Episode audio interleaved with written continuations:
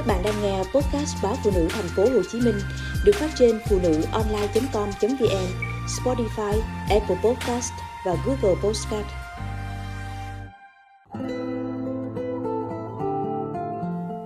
Đàn ông nhiều tiền trong ví dễ hư.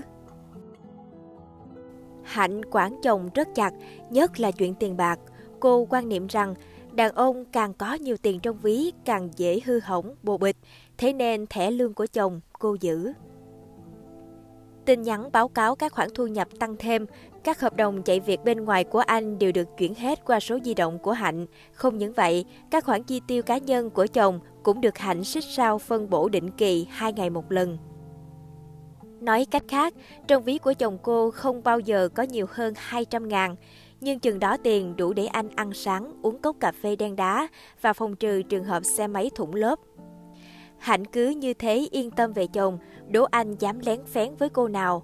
Quả thật, chồng cô rất ngoan, hết giờ làm việc là về nhà, thi thoảng đi nhậu với bạn bè đồng nghiệp vào dịp cuối tuần. Thế nhưng Hạnh đã hết sức bất ngờ và chột dạ khi vào quán cà phê và vô tình nghe những lời nhận xét về chồng mình từ các nữ đồng nghiệp trong cơ quan anh. Tiếng một cô gái trẻ lanh lảnh vang lên. Em mà lấy chồng thì nhất định phải tránh xa mấy ông kiểu đàn ông như anh Khánh phòng mình. Đàn ông gì mà ki bo, chả bao giờ thấy mời đồng nghiệp được một cốc cà phê. Mấy chị lớn tuổi bắt đầu hùa theo. Nghĩ lạ, lão ấy thu nhập cũng không tệ, nếu không nói là cao nhất nhì phòng. Mấy lần nhận cả mớ tiền chiết khấu các hợp đồng chuyên môn mà chả mời ai được một ly trà đá. Mặt hạnh nóng rang, những khoản thu nhập kia của anh cô biết hết chứ. Cũng mấy lần Khánh đề nghị cô đưa anh ít tiền để đãi đồng nghiệp. Thế nhưng cô gạt phăng, còn ngúng quẩy bảo chồng. Đồng nghiệp anh chỉ có mấy cô nữ, anh định ngoại tình công sở hay sao? Ban đầu chỉ đơn giản là cà phê cà pháo, rồi kéo nhau đi nhà nghỉ lúc nào không biết dừng. Chồng cô ngỡ ngàng nhìn vợ, rồi không bao giờ nhắc thêm lần nào nữa.